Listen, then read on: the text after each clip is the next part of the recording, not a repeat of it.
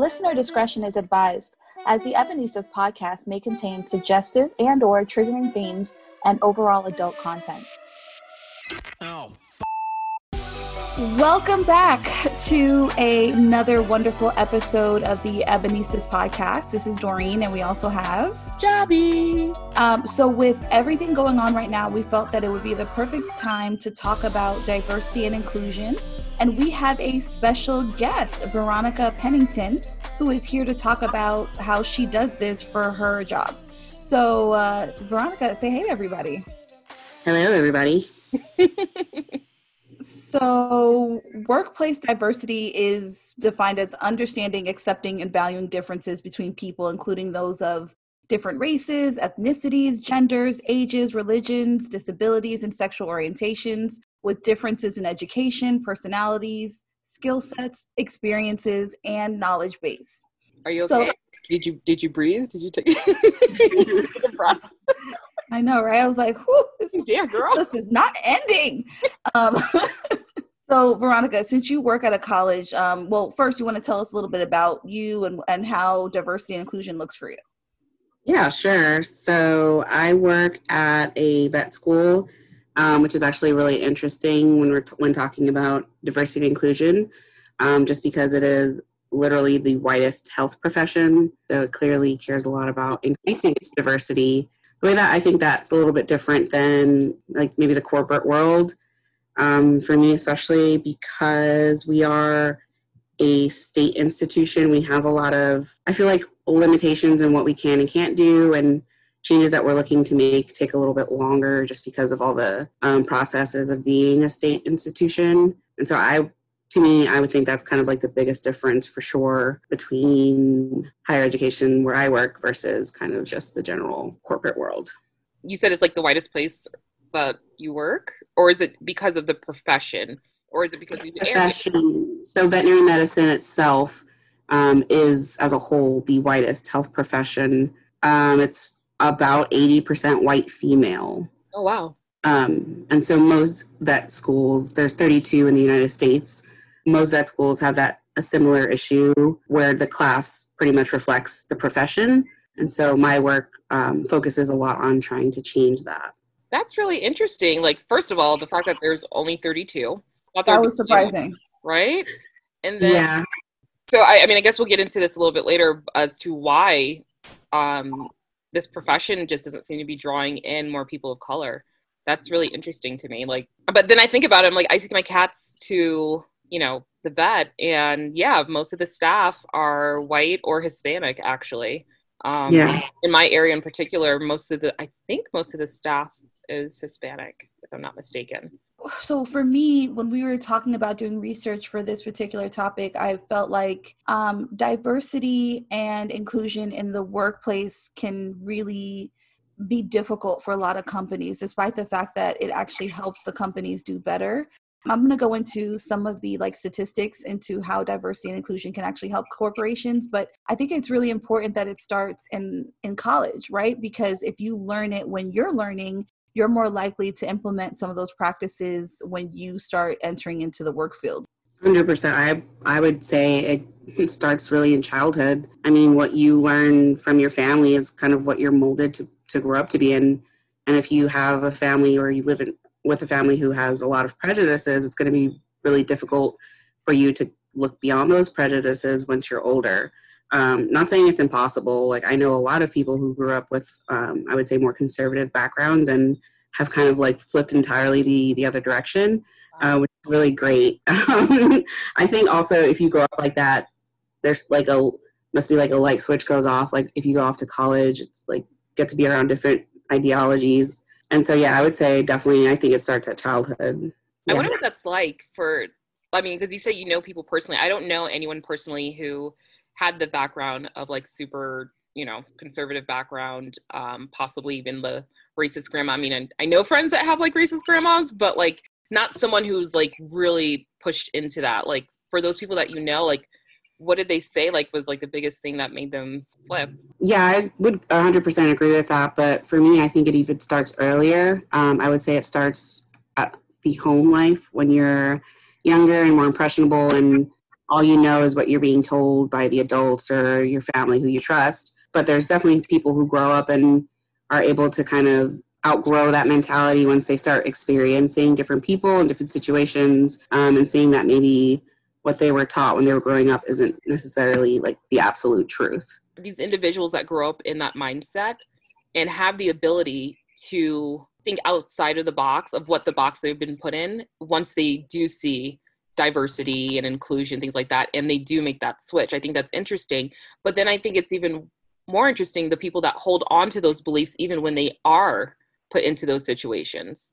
Like they're just so steadfast of what they believe. I guess it's kind of like personally for me because I'm, i mean not hugely into religion or anything like that but like someone who's grows up into the church is completely devout um, and then they're exposed to those differences and you know thinking outside the box but they're just like no there's nothing else you know like there's no way that they question what it is that they grew up with. I don't know. Those are the kind of people that i mean i guess you we don't really can't expect too much change from. Yeah i mean and uh, there actually are studies that show that people with prejudices and and um, just outright racist people tend to have lower IQs than people who are a little bit more accepting of differences, which I find to be um, kind of hilarious. But also, it's I mean, it just truly does mean that they don't have any critical thinking skills. They don't know how to question because they just only believe anything that they're told, and that's always the absolute truth. Um, so it is really great when people who grew up like that are able to kind of start thinking from for themselves and become a little bit more true to themselves. I guess as like cheesy as that sounds. So I, it's that's interesting because I um, I did a lot of research on the um, the fact that a lot of the medical bias against like black people in hospital settings especially and just getting treatment in general like they say that millions of african americans or black people have been treated unfairly because doctors nurses sometimes think that we feel pain less than other people do. They don't take our symptoms as seriously. They don't know how to recognize like inflammation and our skin color skin tones. Um, they're not really that well educated on doing it for all the different races. And and if you really want to see something scary look how many black women are dying during labor in the us we have one of the highest rates in the world which makes zero sense but it's because of this bias um yeah so it, it can be i think it, it even though a lot of people who believe a lot of these crazy things are uneducated, even educated people still have a lot of bias that they may or may not realize that they have. Yeah, definitely. I mean, probably should have started this off, I think, at the top by saying everyone has bias, whether you know it or not. There's something called implicit bias, which is biases that you have that you just subconsciously think. Like for me, um, a really good one is because of where I grew up and kind of where I live now. If I see someone wearing camo or just in camo, I automatically assume they're a racist redneck, which is a horrible thing to think. And it's not horrible to have the thought. It's horrible to have the thought and keep going about your life like, well, I guess they are a racist redneck. Um, because we all, like I said, have those biases and prejudices. And the important thing is to recognize it in yourself. Um, call yourself out in that moment, which I have to do every time I see someone wearing camo um, and like, why did I just have that thought? Make it like make yourself very aware of the thought you have in that moment and kind of like dissect why you're having a thought. And so it's still a little difficult for me to see people in Georgia in camo, but it's definitely a lot easier for me to recognize that that's a bias that I have, and they could very well be a very nice person. Maybe they're one of the rednecks for Biden people. I don't know. They have the same bias, to be honest. Yeah. I mean, I think that's just a natural reaction i think for a lot of people of color um, because that's kind of what works what we've seen of what the majority of i guess racist and prejudiced people look like um, but i mean that's not necessarily true either like it's like you're right you know you have to call yourself on it i, I do the same thing like if i see someone you know looking a certain way like there's um you know, like you said, like camo or like even, you know, if you have like the American flag on you somewhere, I'm just gonna assume. Yep. you literally could just be wearing a shirt you found at a thrift shop, but if it has the American flag on it and you're white, I'm going to assume for some reason in me that there's a poss- great possibility that you're a racist person. And mm-hmm. that is totally unfair um, to those individuals. Um, it is, but it's because a lot of people hide their racism behind patriotism. Patriotism? Yeah. Yeah. Mm-hmm. And so that's yeah. what makes that that association. It's not like I mean, you can still love your country and not be a racist, but usually yeah. people like USA all the way, let's make America great again. Those people are usually racist and they like to like put on the flags and all that stuff. But um, yeah, we I guess we do all have a lot of biases. I know that I had one today that was not great that I got called out on, and I was like, look at that person. I'm not going to say what ethnicity they were, but I was like, they have on sneakers instead of sandals today, and he was like, what? That's mad racist, son. oh no! And I was like, well, that's my bad. You're right. You're right. You're right. You're right. Let me, let me pull back. I'm a bitch. That's good. I'm glad that you have a friend, someone to call you on it too, because I think some people are too afraid to do that um, for each other and it's really important that's a that's a good friend he caught you and he was like no nah, nah, don't do that don't do that yeah. my mom had a moment like the other night um, when we were on i was chatting with her and my sister and i looked at her and i was like do better do better. She's like but and i was like girl. Similar to what Doreen was saying yeah everyone does have those those biases but they're not always something bad. They're not always something controllable. Um, that's why some are called implicit or unconscious bias. And it doesn't matter why you have the bias, it just matters that you are aware of it and that you stop yourself actively from having that bias. This obviously all ties into, you know, this education training that you're doing um, within your field. Because again, you have many people that come from different walks of life, what have you. What are some of the things that are keeping diversity from really happening at these colleges that you that you see? I mean, is it the people and um, that are heading these colleges that maybe have implicit biases and what have you but it seems like they're trying to make progress by having someone like you on their team that's in charge of diversity and inclusion i think in some instances it can be because of the administration there obviously is not a vet a vet school in every state since there's only 32 schools and uh, 50 states so took, I'm not gonna lie, I'm so tired. It took me a minute. You're like, there's not in every state, and I was like, but wait, how many states? Okay. yeah. When some of those states are a little bit behind um, others who are maybe more progressive, But I would think maybe in those instances it can be administration. But unlike a lot of big corporations who say it's a pipeline issue, for vet med, it is very truly a pipeline issue.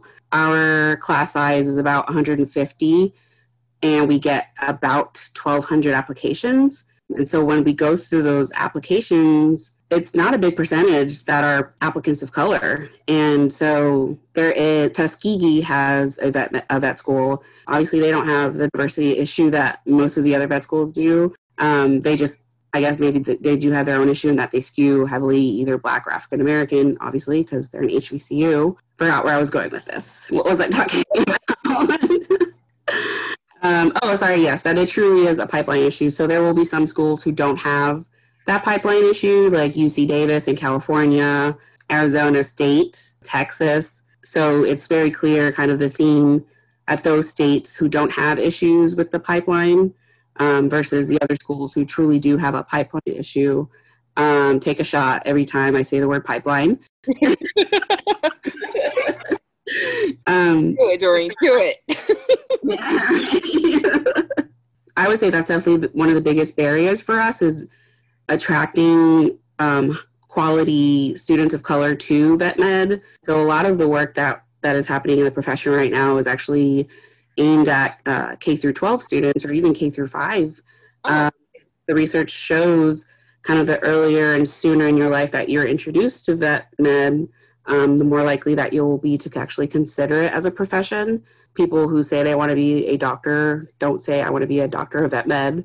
And that's just because human doctors are, get a lot more praise than vet I sorry, human do- people who treat humans, they get a lot more praise than veterinarians do. And the fact is, I feel like, and I've gone to neither vet school nor medical school, but I feel like vet school and the profession as a whole is so much harder than working on humans obviously your client can't talk to you and say, "Oh no, I ate a tennis ball and now my stomach's gonna explode" or whatever. So there's so much more like deductive reasoning that the vets have to do. Um, sorry, that was a tangent. I just get that like nobody gives vets the respect that they deserve and oh my god they totally deserve it they totally do. Every time i go um, when you find a good vet like like i've gone through a couple obviously being a pet owner and our vet now that we have um, he's amazing. Like i love when i go to see him and the way he just talks to like my cats i'm just like thank you so much. You love them. And you know, no matter yeah. what do, he's like, they did great. They're so great and they're so beautiful. And like he talks to them like they're babies. yeah. Human babies. That's truly do care about their clients. I mean, their prices are a little bit more higher than um, like going to see a human doctor. One, because most people won't get insurance for their pets, but two, just because the way that they have to adapt like there are not very many um, medical tools that are created like animal specific. So they have to like adapt so many things that are made for humans to work for animals. At our school they they did like a surgery on um, a koi fish and it's like a how, what? Yeah a, like a koi fish. Okay. they removed like a tumor a cancerous tumor. Yeah Dude, you just blew my mind. I know, it's so cool. oh my god. Like, did you watch it? Oh, I wish. No. I just thought like they like run water over the gills so it stays like yeah, it's crazy.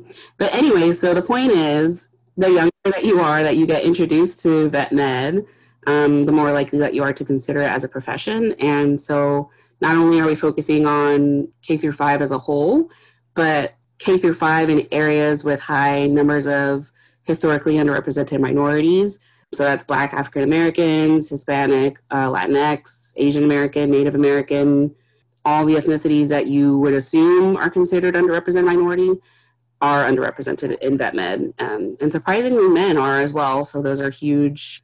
Those are huge kind of populations that we work on recruiting, and so yeah, for those kids to get to hear about, you know, having a surgery on a koi fish um, to get them so excited about it. So much more than just cats and dogs. Uh, one of our vet students is hoping to be a vet for NASA. Like, how cool is that? Yeah. Um, yeah, I know. it's Are really going to send the animals to the space to die because I mean that's what it sounds like. They have the, um, animals like at the space station, uh, not space station, my bad, wherever NASA is listen, if you were smart as me, you would really know the words right now. Um, they have animals there that they use. They have like different research, and there are research animal vets. Like, so mice or whatever get tested on, and they need to have vets there to say this is a normal reaction to the medicine, or like this is kind of like a fluke happening.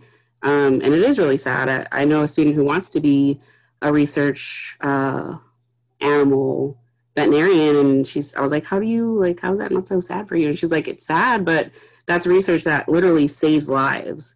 Like people don't realize how much work is done with animals um, that overlaps on human medicine. It's insane. Like even as soon as COVID hit and everything, veterinarians were working just as hard as human doctors and research doctors and so there's so much overlap between the two professions. Um, there's a thing called One Health where it's essentially that like animals helping people, people helping animals.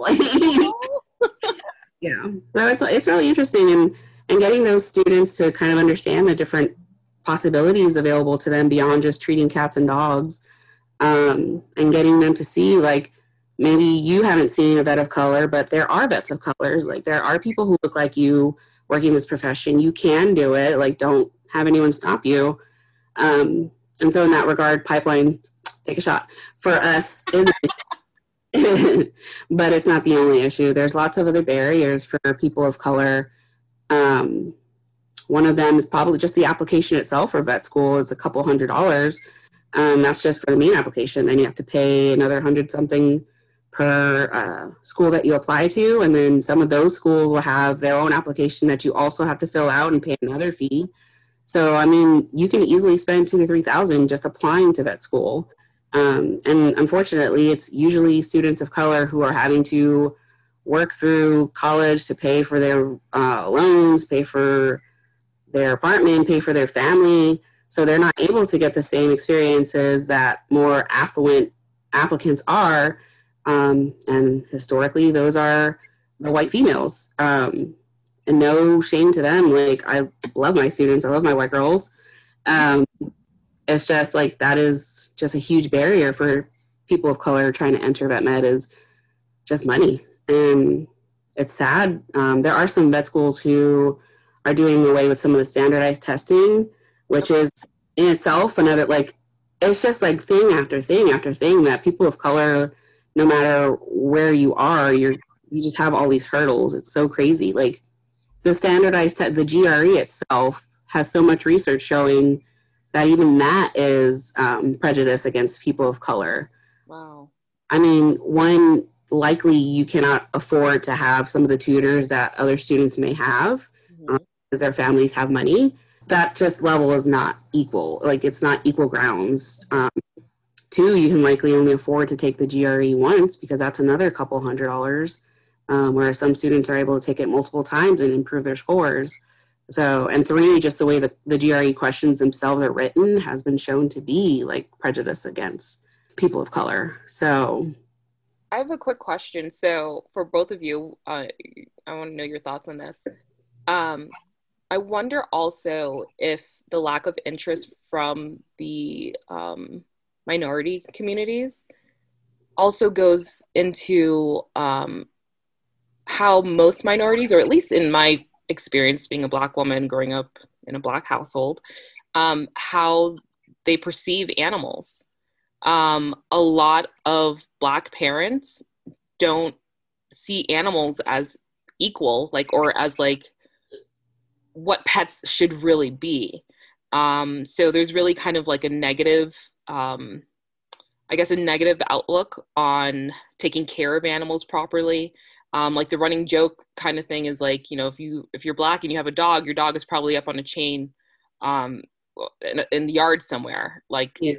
around the tree and you just you barely walk it and like you know um you know you just feed it and make sure it's fine or whatever but there's no real like connection um personally for me i had to cut my parents off with pets because the last time that um i walked into the house and this is years ago and my sister's rabbit was like on its side and i go downstairs and i'm like mom what's wrong with the rabbit and she's like what are you talking about? I'm like, the rabbit upstairs, like it's on its side. She's like, oh, it's been like that for like a few hours now. And I'm like, oh my God. Like it was just like this, this, it was just a natural thing, you know, like they're just animals, that kind of thing. And, you know, I went to, um, I actually ended up taking the rabbit to the vet. Um, it broken its neck as most rabbits do. And there was nothing you could do for it. And so I paid for them to euthanize it. What happened? I'm sorry, what? Rabbits? What do you mean, as most rabbits do, like very casually? like, you know, they just little snap, snap, they gone. What? Is that a normal way for rabbits to die?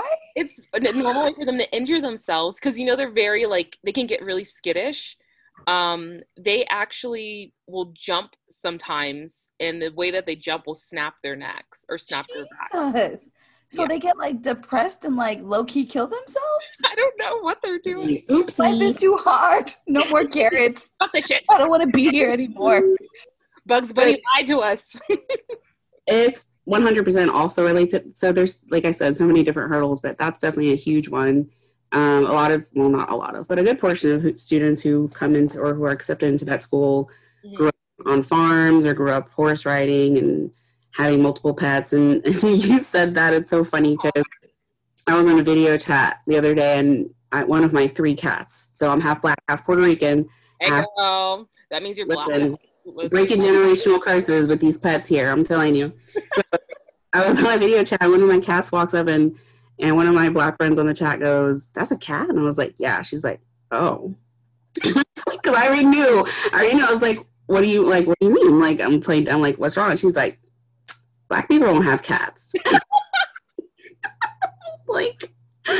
Oh, so before anyone gets upset, obviously we know some black people have cats because with a cat and Jammy's a black person with a cat. it's just so funny.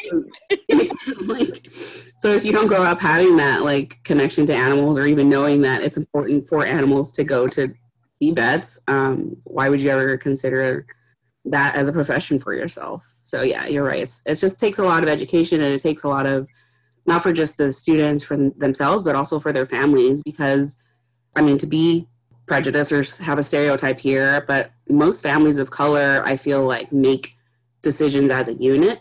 So if the parents don't understand or if the parents have these misconceptions about what the profession is or how student loans for it are important, the tuition across the board for vet med is pretty pricey. But the parents don't see it as an investment in their kids like happiness or future or like dream job. They just see it as debt. Yeah. And very big difference between educational debt and like credit card Victoria's Secret running it up to what 70k. So it's just educating. Who did that? just no, I'm just like threw a number out there. I don't know. Um, so a lot of panties, girl. Listen, yeah. Really quick sidebar. So Victoria's Secret, every once in a while, like I have a credit card, I've had it for years. Every once in a while, they'll bump up my credit limit, and I'm like, "You're not gonna get me." Mm. nope. I have never gone past a certain amount with them, and I'm like, yeah. I never will. There's no reason for me to have a credit limit of that much. Like for panties and bras, like no. Plus, their panties and bras, their bras don't last that long. They're garbage. Okay. No, they don't. They're kind of a garbage company as a whole. Yes. But that's a different topic. Yeah, it is. We'll bring you back for that one. we'll trash talk you. um, before we go any further, though, I forgot to mention um, Doreen had made a, a point, however long ago it was, and my mind wandered. But I think what's a hugely important thing, and that's something I wish I could somehow educate everyone on at once, is that there is a difference between racism and prejudice.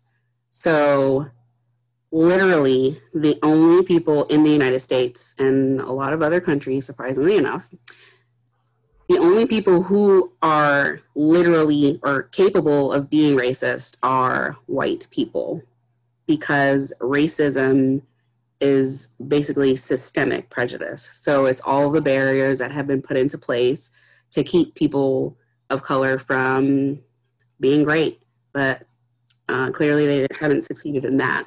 And so we, people use the word racist and prejudice interchangeably.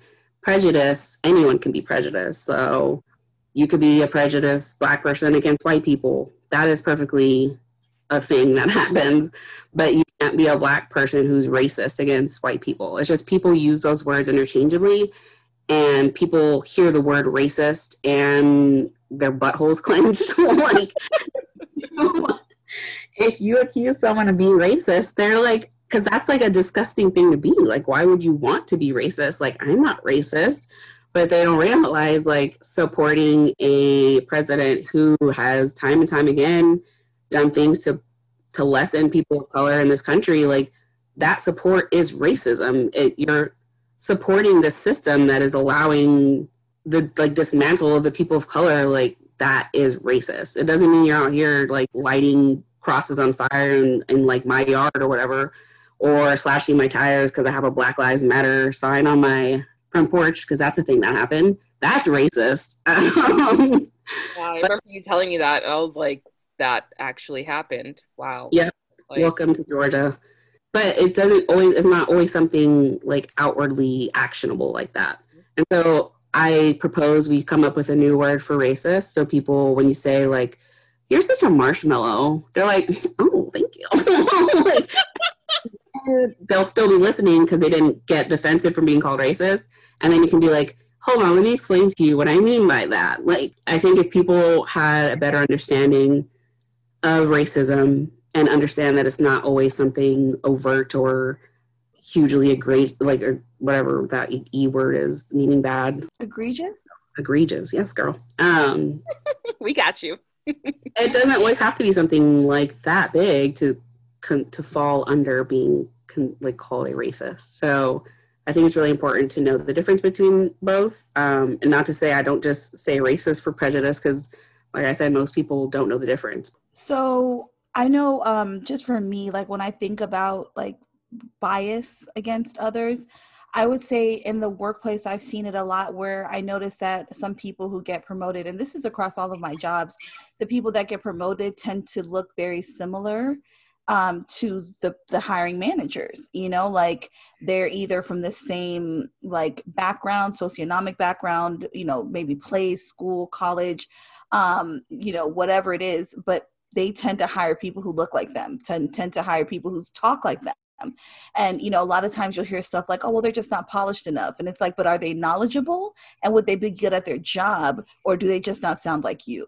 You know and so i think that that for me is what i have seen that's very prevalent is that these people aren't racist at all but their circle is so small that they only know people who are just like them. They grew up with people like that. They still are friends with people like that and they, their circle really never expanded enough to include people who are different culturally racially you know all of that. They everyone is in the same kind of like little box and they keep on hiring people to go into that box. And then there's no room for anyone who doesn't fit into the mold that they've created of people who look like them.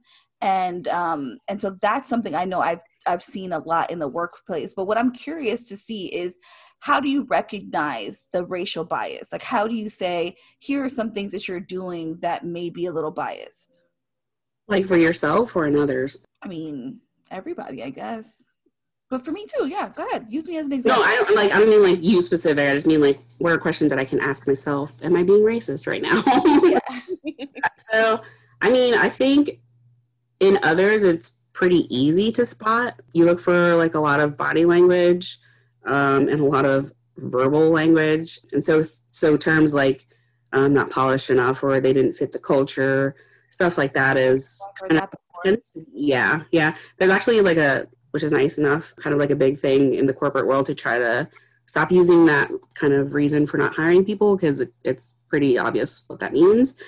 And so I think those are kind of like buzzwords if you hear, pay attention to who the person was that they interviewed and see if you can spot like, oh, okay, well, there's your bias. For yourself, I think it, it takes, it's a lot of growth to recognize your, in yourself because like I said, people don't want to think that they have those prejudices or that they contributing to racism because it's a horrible thing to to do and feel for most people i would hope. And so i think it's just being willing to kind of be vulnerable to yourself and and understand that you're calling yourself out not to be a dick to yourself but to improve yourself because you if you want to be truly inclusive of everyone you first have to recognize that there are some people that obviously i'm not immediately inclusive of and i have to figure out why that is so my question, my next question is, um, you mentioned that you guys are reaching out to school age children to kind of get them into your program and get them more interested in veterinarian school. What does that look like? Are you guys like going into the schools and kind of having like individuals, I guess, do like a presentation for the school or, um, you know, how does that work? Like, what, what, what exactly does that look like? Yeah, it depends on the age range. So Purdue University, um, Dr. Sandra San Miguel, there she came up with this really awesome program that um, she got a grant through the national. I think it's through the NHI, the National Health Institute, which is kind of like a big deal. And so she got this grant from them and kind of does sub grants for other vet schools to get um, money and a curriculum that she developed to take out to after school care programs in areas kind of with either high levels of low socioeconomic status or high levels of um, historically underrepresented students. Um, so you go to those after school care and you deliver to them and it's stuff like bone doctors and like learning about anatomy and and it's fun and they get to color and so they learn about all the different things that a veterinarian does to kind of I think open up their mind beyond just cats and dogs. You guys remember um, when schools had um, what is it, a job day or what have you? Career day, whatever. Career yeah. Day. Yeah, career day. And the parents, I don't, do they even do that anymore? Like, I mean, obviously not this year, but like, I don't even feel like that's, I mean, obviously I'm not a teacher or anything. I don't know. I just feel like that's not a thing anymore. So, yes, we do get contacted to ask to provide veterinarians for career days. Um, it's just really funny because pretty much all the vets that we have at the building that I'm in are um, either research or faculty being, so they're either teacher ing, teaching. um, they're either teaching or they're doing research, so they don't have time to go out to these schools. but it's, uh, I mean, we do have some some faculty will kind of almost force time because it's really important to them. And so, yeah, I think it's just educating them when they're younger. That's awesome. But I definitely think that's something that I found valuable when I was younger. Um, just seeing, I honestly, personally, I don't remember seeing a vet um, for my career days, but I didn't have very many. But just being able to, at different points, meet different people of different professions and just get excited and stuff like that, like, yeah. it's invaluable. Um, I did want to touch on the really recent um, executive order that Trump put out um, just in September, the end of September. Um, this is regarding um, him. Education? Yeah, and yeah. educating um, the workplace and having these programs to teach inclusivity and diversity um, and to help recognize racism, prejudices within the workplace, um, and just how crazy that was. like, I remember hearing about that and I was like, wow, this is, we're literally trying to take it back. Like, you feel like we took so many steps forward to get to a place where we could include that in our job training because obviously people aren't getting enough of that information when they're kids and then now he's trying to take it back um, and say that these programs are basically race. He said something like those programs are racist to yeah. white people. Because it like, makes them uncomfortable. I'm like, what? So I'm going to read this really quick. Um, so the order reads Many people are pushing a different vision of America that is grounded in hierarchies based on collective social and political identities rather than in the inherent equal dignity of every person as an individual. Such an ideology is rooted in the pernicious pernicious and false belief that America is an irredeemably racist and sexist country, that some people simply on account of their race or sex are oppressors, and that racial and sexual identities are more important than our common status as human beings and Americans. Yeah. This um when this was announced, I had a immediate nervous diarrhea because I'm well, there goes my career. Um, I just like the way that that's used to explain nerves. Um, it uh, it scared me, like not only for my career, obviously, but just what it implies. Like we don't like you telling us that we may have behaviors that are racist or prejudice. So we're just not going to do that anymore. Yeah. Yeah. And that's why, like I said, like I really truly feel like we just need a new word for racist. So when people hear it, they're, they're at least before they get on the defense, they're like, go on. Like, can you explain to me what you mean? Because like Doreen said, it makes, it makes them uncomfortable to hear these things like that they know are true about themselves. And, and that's why it's so hard to work on that kind of implicit bias in yourself because it's not comfortable to know that maybe you're not as amazing of a person as you thought you were or like to address that in yourself is is a huge deal. I think it goes to the point that a lot of people have a hard time seeing themselves as being a bad guy. Sometimes it doesn't mean that you're a bad person, yeah. but we all play the villain in someone's story. You know, yeah. like it doesn't mean that you're a bad, but we where no one is perfect. So right. you can't see that you may not behave 100% like perfectly all the time. You're going to have a hard time recognizing some of your bias. And if you think that you're always right, you're going to have a hard time recognizing your bias. Uh, when we were talking, I thought about this story that I read a, a while ago, and um, they were saying that there was a textbook and they were talking about the patterns of immigration that brought the African millions of workers from Africa to the southern United States to work on agricultural plantations. You know what else we call that? Slavery. That's slavery. That's that was not a pattern of immigration. Like what? Is that what we're saying? And so those are the things that make me upset because if you change the way that things are written in the history books, it almost whitewashes the the horrible history that we have. And how are we ever going to move past it if we don't even acknowledge that it happened? Yeah. That's so, exactly what I was thinking with this order. I was like, this is just another attempt at whitewashing um, this history that we have when we're just now getting moving so much more um, closer to having a greater understanding of this and you know just what was it last year was like the whole big like white people being woke movement Chelsea mm-hmm. Handler did like her special, and Katy Perry's over here like, I'm not like appropriating your culture. I just want to be more woke. Mm-hmm. Um, you know, um, just stuff like that. And while I think those movements are great, I also think that some point, and I, I try to explain this to Bill too, and he understood me. Sometimes I feel like it goes so far, they're just like pandering to us almost. Yes, it's it's white. I mean, it's white guilt. Yeah. yeah feel guilty about being white unless you're a white supremacist. Like you have so many, so many more like opportunities in life just because of the color of your skin, and it, we can't blame you for it, obviously.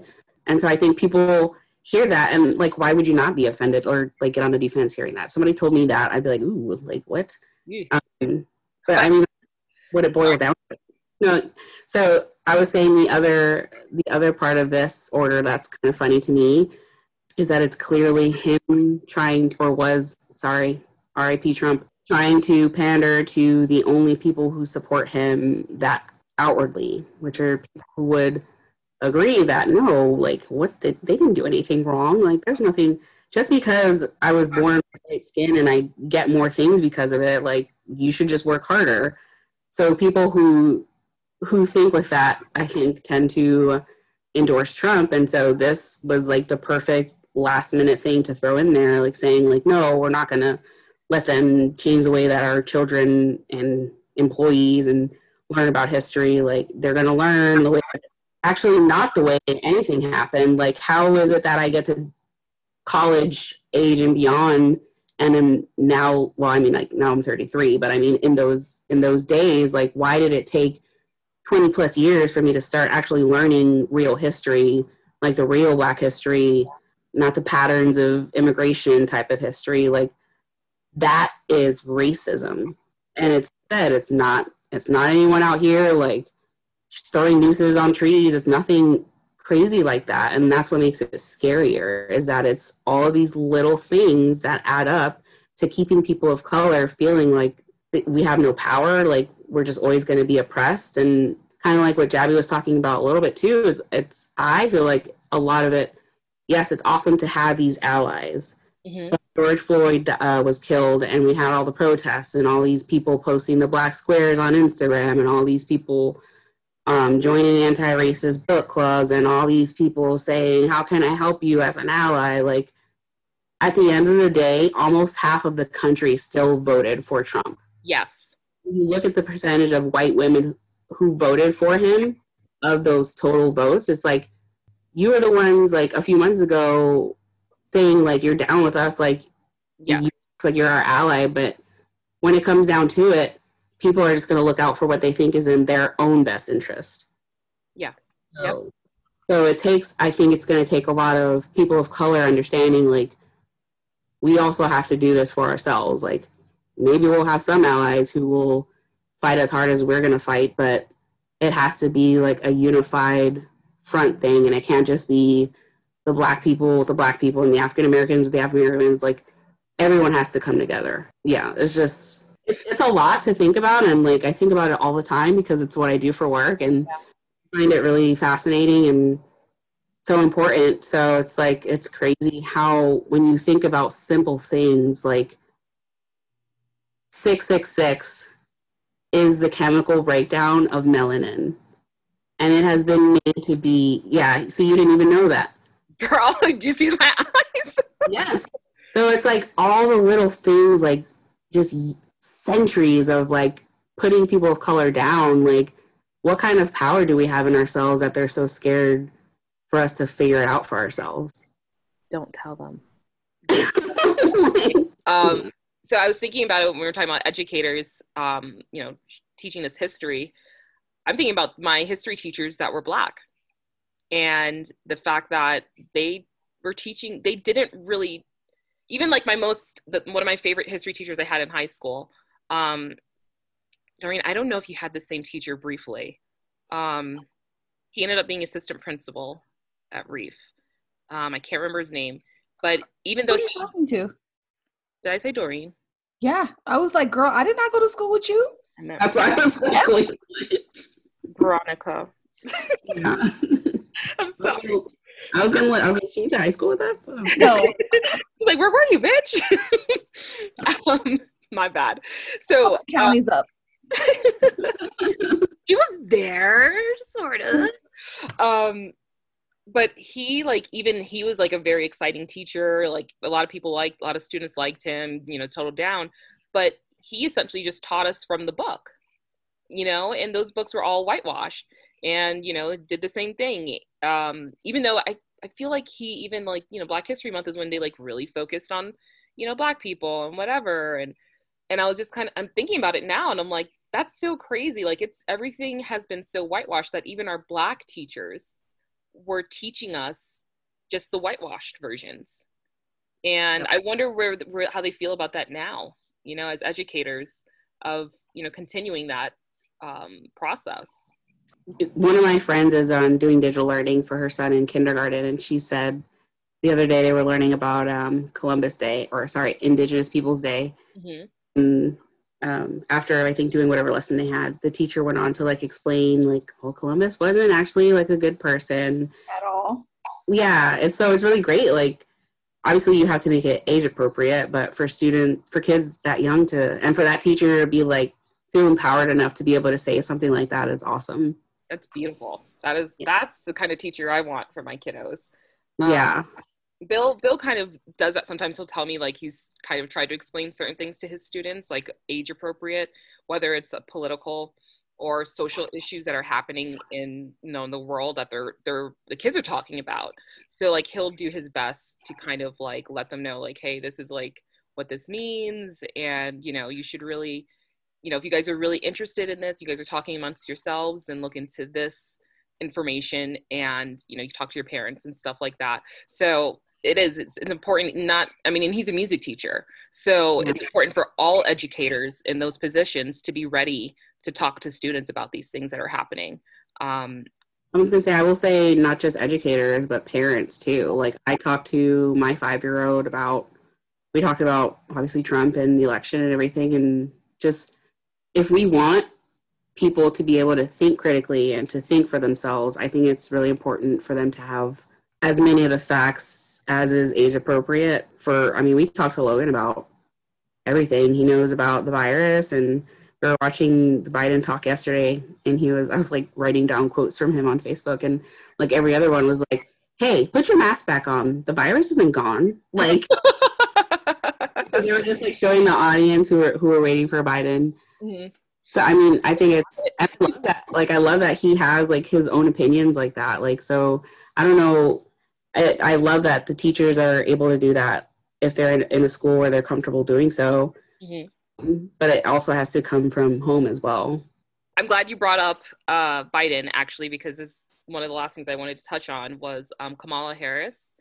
Um, yeah, all, buddy. Give a round of applause because this bitch snaps. Respectfully, my girl. Okay, listen. She just told the whole world last night that black women are the backbone of this country. And I can't even say that without tears welling up in me because talk about being seen. Like, yeah. Just being seen as like, oh my God, like as a person. As a person and an important person. Yep. And just saying you guys have been overlooking us, the most undervalued, underappreciated woman in the world. Yeah. Um, and she just told the whole world, like, we are holding this country up. And that was just so inspiring. And also, I, I didn't know that she went to um, Howard, you know, and I think that helps, that's going to help change the view of what proper schools you should be going to if you want to reach a higher office or be involved in politics at that level. Um, now, I mean, even we know, like in the Black community, and you know, it, Howard is respected, obviously, on a certain level, but it's only to me, I feel like it's only been respected as, in the within the Black community, really, as like a great school. Mm-hmm. But now she kind of set the stage that um, these HBCUs these are schools that are great, you know, and they're is equally as good as Princeton and Yale and all this other stuff. Um, which are pred- predominantly white um, and where most of our political figures come from. Um, but if you go to these schools, you can achieve this. You know, it's just changing the game of how people view, um, you know, Black people, Black education, um, and what we really have to offer. Like, it's really, it's crazy. It's like a crazy moment in time. Like, you thought you were really excited about Obama. Yeah, I know. this shit is crazy. Like, and then all the other ladies that won their offices, women of color that won office, um, Alexandria. Um, that's that's amazing. Yeah, there was a whole trope of them here in in where I live in Georgia, and the majority of them won. I was so excited. Like I was, it's just so cool. Yeah. Um, but it's it's interesting that you kind of mentioned that it's not only specific to HBCU. It's kind of specific to I would say like even community colleges or like even like smaller colleges and that's a huge thing in vet med is um, removing that bias from seeing like a local community college on someone's application understanding that you don't know what their life situation was. Community college is cheaper. And yeah. if you're going into debt for like 100k plus for vet school you want to limit what you owe in undergrad. So um, i like where i work. We we do a holistic approach to admissions including making sure that we're not giving them extra like extra consideration just because of the school that they went to. Yeah. Like can see a local college we haven't heard of before. Um, the student may have a 4.0 there. They may have worked full time while getting that 4.0. They may have had to take care of sick pets, and and on top of that, they were still earning the required a number of um, veterinary veterinarian hours, like working with a vet. So it's more so like that gives you the grit that you need to survive like a curriculum like vet school, which is really difficult. It gives you the grit that you need to fight against all the odds of being in, um, born to an immigrant and becoming a vice president. I don't see any reason to not respect any of these schools who don't have big names. That is a clear type of racism. It's systemic because the only people who can afford to go to those types of schools are the wealthy white people. And so they get extra consideration when they graduate these big name schools because people recognize that name. They see on the resume and they're like, oh, wow, this must be a good worker, which clearly is not true. like, um, and so I think taking weight away from from institution names is, is a huge deal for me too. Yeah, that's cool. I love it. Yeah. I'm happy for her. Um, obviously, we're recording this in November. You said it's being released in December. So I'm cautiously optimistic about what's going to happen. Yes. A little bit nervous about um, Trump supporters getting unruly. Mm-hmm. Uh, but my Black Lives Matters sign staying up, so maybe I'll get another one. you make it bigger. bigger I just want you to be safe as well. And uh, for both of you, I mean, you guys are both in Georgia, so both of you, I want you to be safe and it's crazy out here. Yeah. I wanted to just go back to the whole Kamala Harris thing. For me, it's not just the fact that she is a, um, you know, she, she's representing a minority, but she's a woman. Mm-hmm. and so long have women been denied these a lot of these political positions and we're coming through like with the force like yes. we've been there the whole time so it's just like now we're finally getting what's due to us and i love the strength that they display while you know not like still keeping some of their like softness you know like mm-hmm. she's so pretty which doesn't matter by the way yeah. but I mean, she's educated, she's well spoken, she's well versed. She is she's truly like the quintessence of what I would want from a woman representing us, you know, in the White House. I think she has like the style, grace, and and she's she knows her stuff. Um, and so for me, I'm really proud of her. And I do also think that the whole situation with Biden you know he was he was the vp for obama you know and obama has not spoken out about anyone. Like he hasn't spoken out in favor of anyone for a while. And i think he was just like of course they're going to vote for biden. Like why would anybody vote for trump? And when he saw that like oh y'all are crazy out here. Okay so let me go ahead and say something to be clear. As yeah. the last rational person in the white house do not vote for this man again. Yeah. like i don't know why i have to say this but i will. And he he finally spoke out and i was just like yes you know because there were so many people that were upset with the fact that uh, you know, a man who was, you know, half black was in the White House and he was the president. He doesn't represent us. And and they really dug their heels in and it made them ignorant, you know, and and just and a little bit dangerous let's be honest. I mean you've seen them like they've been running people off the road they've been blocking in the ballots they've been following people threatening threatening black men in in woods with nooses. I mean mm-hmm. you know all these black men popping up hung from a tree oh it's suicide bullshit. And the problem that we have with a lot of this bias and blatant racism is that it has infiltrated into our law enforcement Mm-hmm. I am not one of those people like we should defund the police. I don't necessarily believe that. I don't know what the solution is. I think that education is the first place to start, but also like finding these people and getting them out. It's not just in police officers, it's in the FBI, it's in the CIA. I mean, it goes all the way up. There's a lot of racist people that hide in plain sight. So that's why I was like, I wish we had like a test where we were like, okay, here are the questions that you need to answer so we can have a better idea of who has these biases and who's just a, a plain out racist. And you know like that's interesting because they do that for jury duty all the time. Yep. But not for not for anything else. I will say that the history of like the police force and oh yeah. in general is like it was literally built to be racist. Like to get free labor out of black men, people of color, and we still drive by these people on the roads today. They're picking yeah, they, up. Yeah, they still have like those like chain gangs and stuff. That free, yes, that free. It's free labor, and it's disgusting. It's like that's a whole other issue as well. Um, but what I was going to say is like there's other countries who require a four year degree mm-hmm. to apply to become a cop. Like, why can't you be like a high school diploma? No training whatsoever and be like, yeah, I want to, well, I mean, you know, cops get training after, but you know, like no educational, like book opening, four year degree.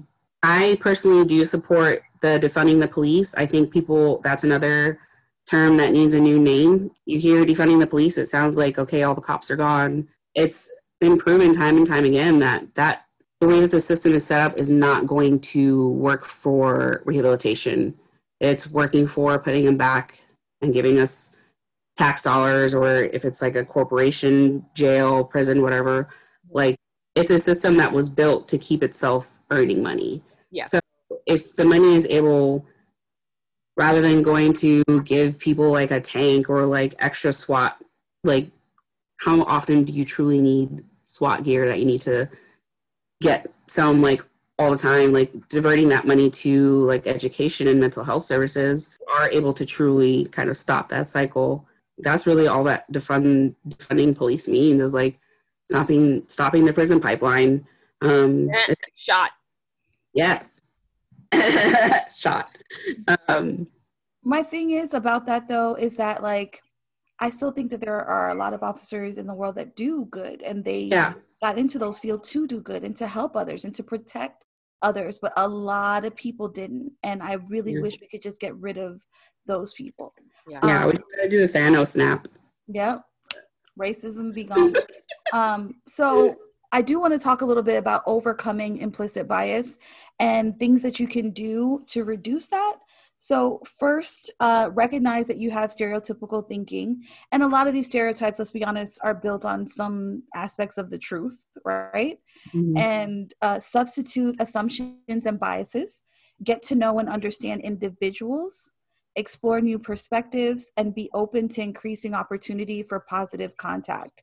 So, I know the other day we went to a brewery, and yesterday, so with the election and everything happening, we are all just like, mm, it was, and there weren't a lot of us in that particular brewery. And so we walked in, we were both like, oh gosh, you know, let's hope like nothing happens. And so this lady was like, just do it, like really loud, really aggressive. And we both were just like, oh shit, here we go. And we realized that she was just saying the Nike logo that was on his shirt. She's like, I love that shirt. Yeah, you should just go out there and just do it and have a great time. We're like, oh, you're drunk. Okay, so you're not racist. you're just a drunk person. But the fact that like that fear was there for like half a second, like, oh, crazy white lady. Oh no, Karen, no, please not today. Um, it, it shouldn't it shouldn't be there. So I, I really I'm a big fan of educating everyone you know as much as possible and as and a lot of times i am the only black person in a room and I talk to everyone exactly the same. I don't even give them a chance to treat me racistly, right? Racist. anyway, because I just talk to everyone as if they're not. And yeah. sometimes you can see that light bulb where they're like, damn, she's really cool for it. No, no, no, don't stay for a black girl. I'm just a cool person done. And yeah. like sometimes you have to be the one to help them overcome that bias. Not every black person is ghetto and doesn't know how to talk properly or whatever. And some people are going to be ghetto and they may not talk properly and still be well educated. Perfect mm-hmm. example of that is Plies. Plies is the most ignorant person. Like he has a song where he says the N word literally over a hundred times in less than three minutes. Yes. Um, has a college degree, mm-hmm. well educated, and he chooses his persona because that's what makes him money. Yeah. You know? And so you what i'm saying for a lot of people you can't judge a book by its cover. I am guilty of treating people with these stereotypical biases especially people of other cultures that i don't have a lot of um, interactions with. And so i'm working on overcoming that by recognizing the fact that yeah i probably have said something in my head that i shouldn't have. But calling yourself out is like the the first step to it and taking time to analyze. And um, there's actually I was Googling it so I can give you the right name Project Implicit. And it's a research project that uh, Harvard is working on. So I just took it. You took it. Yeah, it's really cool. They have a whole bunch of like different tests, like obviously black white um, bias. They have it on gender. Um, I think there was like a Trump one on there, which LOL, a test. There's one on like sexual orientation, black and yeah. white. There's a yeah. whole bunch of stuff. Yeah. Yeah. So project impl- project implicit by Harvard is really good to go on there and you can take a few tests, take one test, just kind of open your eyes a little bit that maybe you do have some bias. And once you recognize that and once you can confirm it with yourself, understand that it doesn't make you a bad person. It's going to make you a real bad person if you're just like, nah, whatever.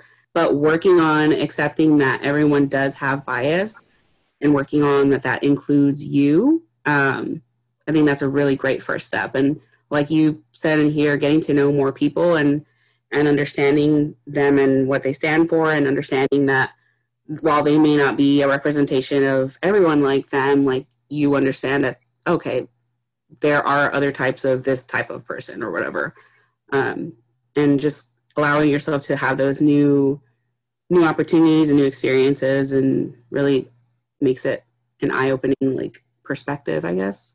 I just wanted to say, um, so if people that are listening haven't figured it out yet, Veronica and I have been friends since high school. Um, mm-hmm. For some reason, I don't know why she still likes me, but um, I have to say this is really interesting for me. And Doreen, I don't know if you feel the same, but I feel like in the way that we grew up, um, we were more into alternative scene kind of thing, a lot of more white friends kind of thing. Um, our race wasn't like at the necessarily at the forefront of like our day-to-day thoughts i would say.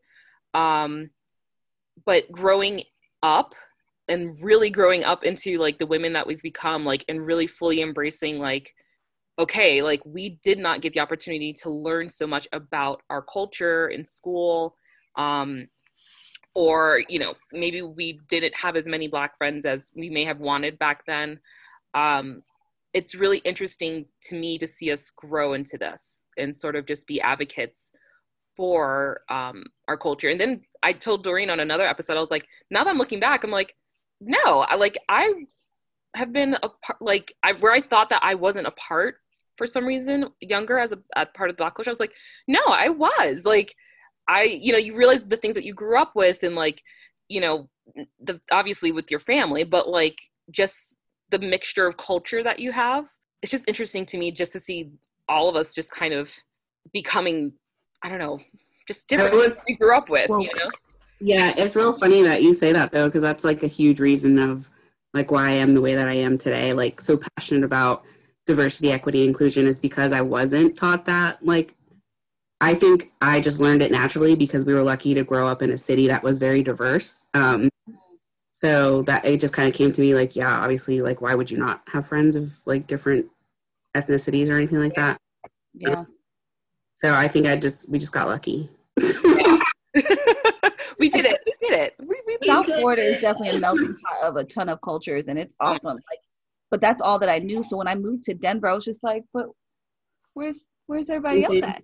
Yeah. You know, like it was, you know, I, I, grew up with different foods and going to different houses and, you know, Dominican friends, my Cuban friends, my Puerto Rican friends, my Black American friends, my other Haitian friends. It was just so many different ethnicities that I thought that all cities were like that until I left. I was like, mm, y'all really just don't hang out with each other? Like, I'm just don't understand.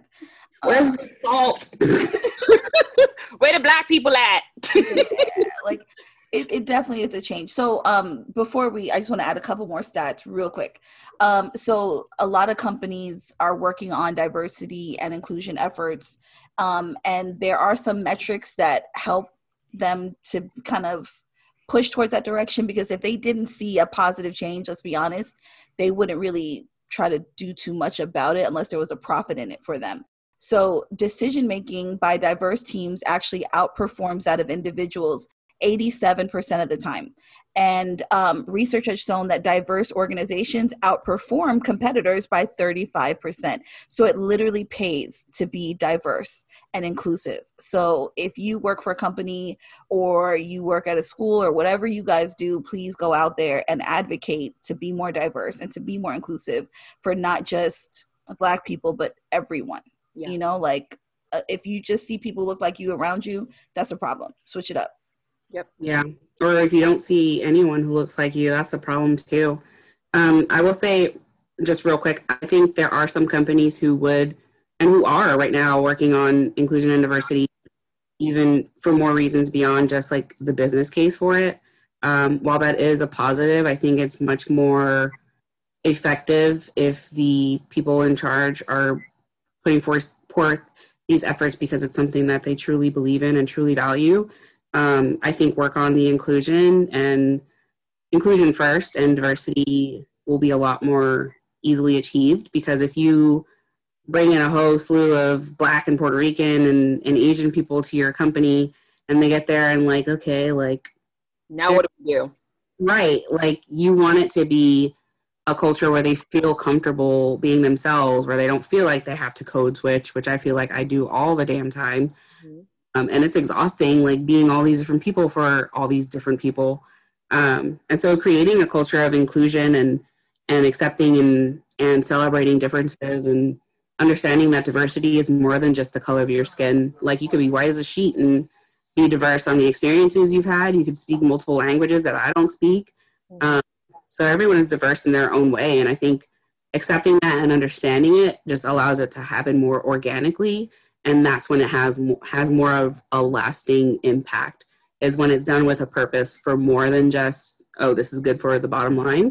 Mm-hmm. uh, because you hire those people and they walk into an environment like that they're going to know like okay this is not what i was promised. Oh, um, hire. and it's so expensive to hire new people. Like i don't understand. Just make it a good working environment and you'll keep a good employee. So so we we definitely actually I mean this week we have coming out um was it the toxic friends and toxic coworkers but we also have like um, another toxic work environment show that we're working on I would hope that maybe we could have you back because I feel like you feel like us, like really passionate about this. And yes. part of the toxic workplace is also inclusivity and diversity and what that plays in there. But just especially to, these days, yeah. yeah.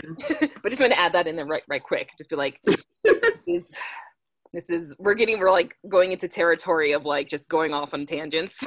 I know there's so much about it. That's kind of what makes it so cool. There's literally you could learn all the things and there would still be something new to learn tomorrow. So it's really cool. Oh man, I would be really happy to have you as not i mean you're not a teacher per se but like i mean they look to you for for the information for inclusivity diversity like coming up with these plans and i would feel lucky to be under you um and, you know what i mean? But learning from you because i mean you've definitely are very insightful on this and doing really great work. Also i didn't get to show you my pen when it was liar out but it says wash your hands and don't be a racist oh I love it. My life's motto. Send it to me. That's so cool. All right, guys. So, um, again, Veronica, thank you so much for joining us. Um, we're so happy to have you. Um, to be here. Thank you for inviting me and whatever else I'm supposed to say. Podcast guest. Say what you want, girl. Do what you want. Okay, it's our show. We let you do what you want. um, so we hope you guys feel a little bit more enlightened from today's episode. Um, there's obviously a lot to unpack here, a lot to talk about. So, Message me on LinkedIn if you want to talk more. oh yes. Um, do you are you okay if we put up your your contact? Yeah. Awesome. So yeah, we'll we'll hook you guys up um, if you guys want to learn a little bit more. Um, maybe you are interested in veterinarian school and um, or want to see some inclusivity, diversity um, in your schools. So um, we'll do that. We'll hook you up with a link with to Miss Veronica and or I'm sorry, Mrs. Pennington, Ugh, no, Veronica. but she's Veronica. Okay, for this these purposes, this is Veronica. that is Miss Jackson. That's right. Sorry, Miss Jackson. Oh yeah. I'm sorry. How how long has it been since you've heard that joke? Uh, about two weeks. Oh My- wow. My maiden name's Jackson, so that's why. Damn, two weeks. Black. Thank you. Excuse you. Okay. I love that your that's your maiden name. And then for me to get a black name, I had to marry a white guy. Yeah. That's awesome. But um again guys uh thanks again for joining us if you like what you hear um, please make sure to rate us on your favorite podcast platforms and stop by the socials and say hey bitches hey but Remember, stay woke. Woke woke woke woke and not Katy Perry woke like don't be Ugh. weird about it talking about like childish Gambino. I stay woke. oh that was Childish Gambino Yeah, girl. He is multi-talented. I love him so much yeah, he's the best. all right guys we'll talk to you later bye-bye Bye. Oh, The Ebonistas podcast was created, written, recorded, and produced by Jabby and Doreen. Theme music by Chris Black of Truck Music Productions.